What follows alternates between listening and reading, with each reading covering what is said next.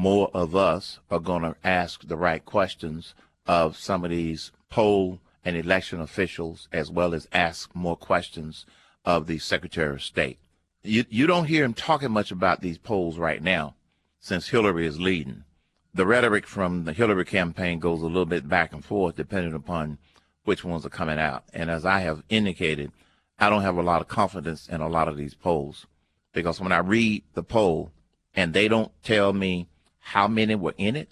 See, Jared gave me one from yesterday, and he knows that I'm looking for that.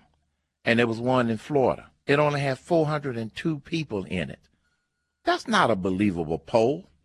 And they come back with the result that Hillary is beating Trump by 9 points.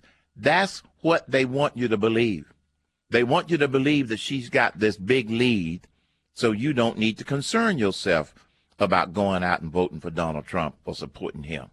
No, these polls can be manipulated in several ways. They can oversample one party or the other, or they can just not have a sample big enough, or they can also put some questions in there that would skew what the results are. So I happen to think that at this particular point, they're all in the tank for Hillary. They're all trying to stop Trump. But it does illustrate that there's some rigging going on. But the more we as voters raise the questions, the less likely they're going to get away with all of that stuff.